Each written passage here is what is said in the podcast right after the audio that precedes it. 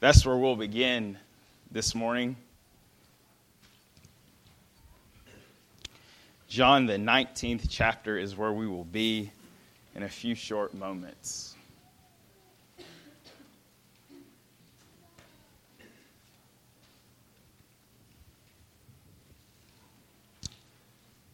Two men are on trial. One man is a thug, a rebel, and a murderer. The other man is holy, righteous, and blameless. The sentence is death. One man will live and the other will die. The decision seems obvious. You let the good man walk, and the bad man dies. The governor Pilate cries out to an angry mob, Which of the two would you like for me to release? They cry out, Barabbas. Pilate cries back, Well, what should I do with this Jesus who is called the Christ? Crucify him, they say. Pilate says, Why? What evil has he done? Crucify him, crucify him, crucify him they cry out all the more. When Pilate sees that he's gaining nothing and that a riot is about to ensue, he washes his hands of the matter and he says, This man's blood be on your shoulders. I am innocent of this man's blood. As wicked, as vile, and as godless as Pilate was, he had absolutely no desire to kill Jesus. He didn't want to do it. His wife was in his ear. Don't kill this man. I've been having dreams. It's not a good idea. This man is righteous. Don't do it. His conscience was bothering him. Don't do it, Pilate. This man is blameless. This man is innocent. This man has done nothing wrong. Don't kill him. Pilate had no desire to kill Jesus, and so he has a plan. He has a plan to show this crowd that this man, Jesus, is not who he says he is. He has a plan to show this crowd that this man, Jesus, is not the Son of God. He has a plan to show this crowd there's no way in the world that this man is truly the King of Kings and the Lord of Lords. And so he has him scourged. Jesus is stripped bare. His hands are tied to a pole his knees are bent, his back is turned, all while sharp metal balls, lead, leather, and all sorts of objects pierce through his skin, strip through his flesh, and expose his bloody, beaten, and lacerated back. But this isn't enough. This isn't enough. As they strike him again and again and again and again, the Jewish religious leaders come in and they have this makeshift crown of thorns. They, they shove it on his scalp. Blood is pouring down from his face. They're mocking him, All hail, King of the Jews. They have a reed. They're striking him in the face, blow after blow after blow after blow, until his appearance is so marred. His appearance is so marred that he didn't even look human. They're striking him in the face, blow after blow after blow after blow, until his appearance is so marred that men turned and hid their faces from him. And so in John chapter 19, in verse number 4, the Bible says Pilate went out again and said to them, See, I am bringing him out to you that you may know that I find no guilt in him. So Jesus came out wearing the crown of thorns and the purple robe. Pilate said to them, Behold the man. See, I'm bringing him out to you. Look at him. He's pitiful. He's awful. He's bloody. He's beaten. He's mangled. He's been abused. There's no way in the world that this man is truly the Christ. There's no way in the world that this Jesus is who he says he is. Pilate didn't want to kill him, and he thought if he presented Jesus as a man, the crowd would be merciful and let him go. And so the question I have for you this morning is was Pilate right? Was Pilate right? Was Jesus a man?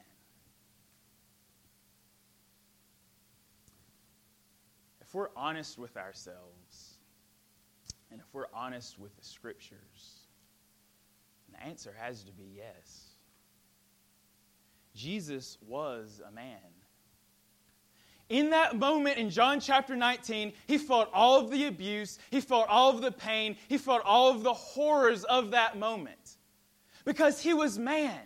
Yes, yes, he was the Son of God. Yes, he was the King of Kings, but Jesus was man.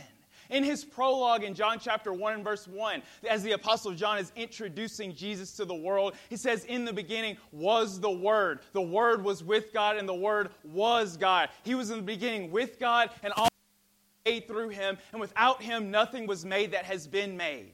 The Word is Christ. He was with God the Father from the very, very beginning of time. Christ is the Creator. Christ is God. Yes, yes, Jesus is Lord. But John drops down in verse 14 and says, And the Word, Christ became flesh. Christ became flesh, and He dwelt among us, and we have seen His glory. Yes, He was Lord. Yes, He is the Son of God. But, ladies and gentlemen, He was man. He came in the flesh, and He dwelt among us, and we beheld His glory. He had skin, He had bones, He had hands, He had feet, He had eyes. He was man. He was man. In Philippians chapter 2, as the Apostle Paul is speaking of the humility of Jesus, he says, even though he was in the form of God, even though he was God, he didn't count equality with God a thing to be grasped, but what did he do? He emptied himself.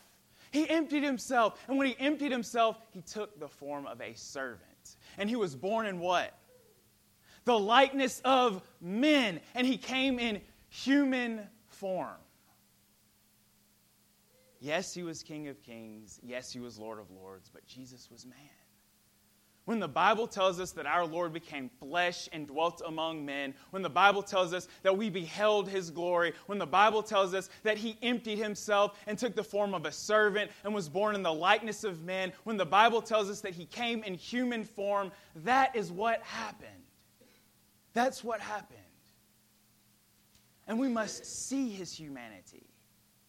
Christ came to this earth with the same physical and emotional challenges, limitations, and weaknesses that we have today because he was man.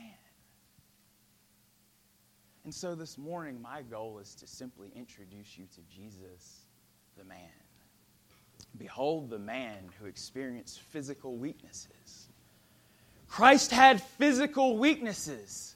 In Luke chapter 2, just before he begins his earthly ministry, the Spirit of the Lord has led him into the wilderness to be tempted by the devil. And the passage says that he has been fasting for 40 days and for 40 nights, and he was hungry. Our Lord experienced hunger. In Matthew chapter 21, just before he curses that fig tree, the text says that Jesus was hungry. In John chapter 19, as he's hanging between the twilights of two worlds, he's about to pour out his blood for the sins of the world. He cries out, I thirst. I'm thirsty. I'm famished. Give me something to drink. Friends, our Lord knew exactly what it felt like to need physical things. Our Lord experienced hunger, our Lord experienced thirst, and our Lord experienced fatigue. He experienced fatigue because he was man. Time and time and time again throughout Scripture, we read of how when the Lord and his disciples are spending all of this time with people, teaching and preaching and healing and doing all of these mighty works, after they're finished, they withdraw to desolate places to spend time away from the crowd. They spent time away from the crowd so that they could rest. In Mark chapter 6, just before Jesus feeds 5,000 men with five loaves of bread and two fish, he and his disciples have been doing a whole lot of teaching and a whole lot of preaching. And Jesus tells his disciples to go to a desolate place and get some rest. They hadn't even had enough time to eat. Christ and his disciples were men. Christ and his disciples were men who experienced hunger, who experienced thirst, and who experienced fatigue. In Mark chapter 4, in verse 38, as Jesus and his disciples are on that boat, the sea is rocking and rolling. It's about to break up the ship, and the passage says that Jesus was fast asleep in the stern of the ship. Was he fast asleep to make a point to his disciples that he could sleep through anything? No, that wasn't the point. Christ nor his disciples ever perform miracles for their own good. In Mark chapter 4, when Jesus was sound asleep in that boat, he was asleep because he was so tired. He was so tired from the day before that he slept through the storm. That's why he was asleep. He was fatigued. Ladies and gentlemen, our Lord experienced physical weaknesses because he was man. In John chapter 4, just before he has a conversation with a Samaritan woman, the text says that he sat down by the well because he was wearied from his travels. Do you see it? Our Lord became flesh. Our Lord became flesh. He became just like us. He was a God who was man, who experienced physical weaknesses. But not only that, Christ was a man of emotion. Just like you and I have emotions, Christ had emotions. And it's hard for us to wrap our minds around the fact that Jesus Christ was not always so calm, cool, and collected. He was an emotional man. Time and time again throughout Scripture, we see how he's angry and he's frustrated and he's upset with the hypocrisy of the Jewish religious leaders. In Matthew chapter 27, as he's pronouncing his woes upon the Jewish religious leaders, he calls them a brood of vipers. He calls them whitewashed tombs that are full of dead men's bones. He was angry with them, he was upset with them. In John chapter 2, in John chapter 2 as he sees the Jewish religious leaders have turned the house of the Lord, the temple of God, into a place of merchandise. The passage says that he flips the tables, he pours out the money, and he gets a whip and he drives the people out of the temple. He was a God who experienced anger. He was a God who was man who experienced anger. He was a God who was man who had compassion. Our Lord was very, very compassionate. In Mark chapter 1, in verse number 41, as Jesus is going throughout the region, a leper comes to him, begging and pleading, Jesus, please do something. Please do something. Heal me of my leprosy. And the text says that Jesus, moved with pity, stretched out his hand and touched the man.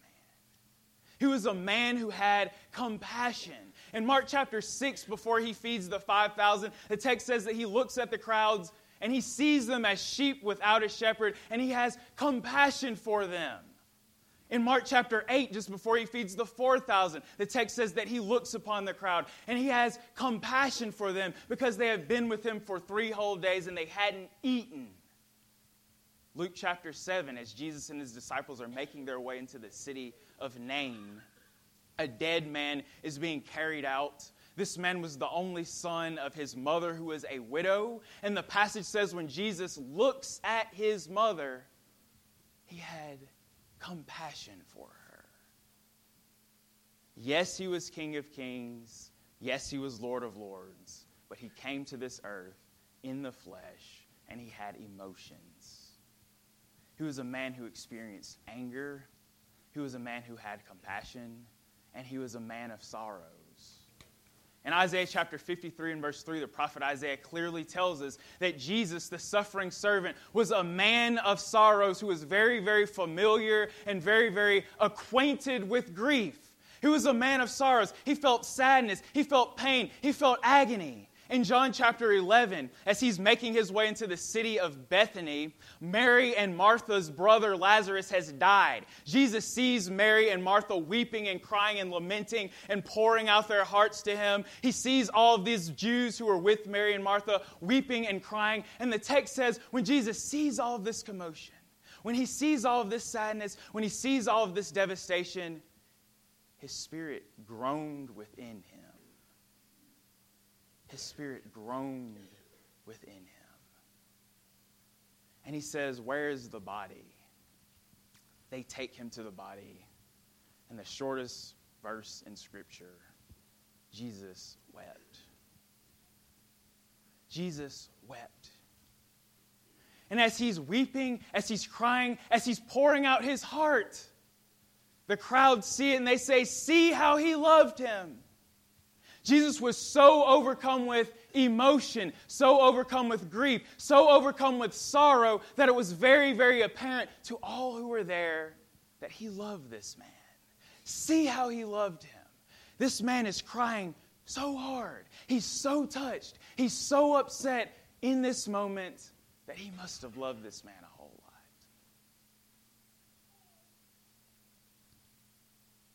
Christ is King of Kings, He is Lord of Lords, but He came to this earth as man.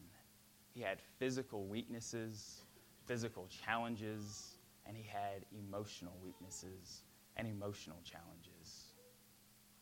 In Mark chapter 14, just hours before he's about to pour out his blood for the sins of the world, Jesus and his disciples are making their way to the Garden of Gethsemane. And Jesus tells his disciples, My soul is sorrowful even to the point of death. My soul is sorrowful even to the point of death. What does that mean? That means that he is so sad, he is so distressed, he is so sorrowful that he feels like he could die. He falls down on his feet and he begins pouring out his heart to God. Please, Please, God, please, Lord, if there's any other way, if there's any other way, let this cup pass from me. This is, this is so hard. I'm not looking forward to this. This is going to be very, very painful. It's going to be a horrible, awful experience. If there's any way, Lord, let this cup pass from me. Luke tells us that he's praying so fervently that he's sweating blood passage says that an angel of the Lord appeared and was strengthening him. Why would an angel of the Lord appear and strengthen him? An angel of the Lord appeared to strengthen him because he was emotionally weak. Just like we are emotionally And so now we're at the point in our discussion where we ask ourselves, what's the point? Why have we spent all this time talking about the humanity of Jesus? What does this have to do with me? This has everything to do with me. This has everything to do with me because I am human. Because I am a man who has physical weaknesses. I'm a man who's experienced hunger. I'm a man who's experienced thirst. I'm a man who's experienced fatigue. I'm a man who's been angry. I'm a man who's been sorrowful. I'm a man who's been upset. I'm a man who has grieved. This has every single thing to do with me because I am human. And we can take comfort in the fact that Jesus was human as we are human. And when we see this, when we see him in the flesh and blood, we'll have a greater appreciation for him. We'll know and understand how he can truly sympathize with us. We'll know and understand how he can truly be a friend to us. We'll know and understand the, the, the, the magnitude of love that he has for us. And with this knowledge and with this understanding, we'll be more faithful more devoted, and will glorify Him even more in all that we say and do. Because we serve a God who humbled himself and came to this earth. He emptied himself, he became a servant, he became a man. And he had the same physical and the same emotional challenges that you and I have today. But through it all, our God remained faithful his God. Back in Philippians chapter 2, as the Apostle Paul is talking about the humility of Jesus, he says, Even though Christ was in the form of God, he didn't count equality with God a thing to be grasped, but he emptied himself, taking the form of a servant, coming in the likeness of men. And when he was found in human form, he became what? Obedient. He was obedient. He, hum- he was God. He was God, and he was God, and he humbled himself. He came to this earth and he was obedient to his Father God.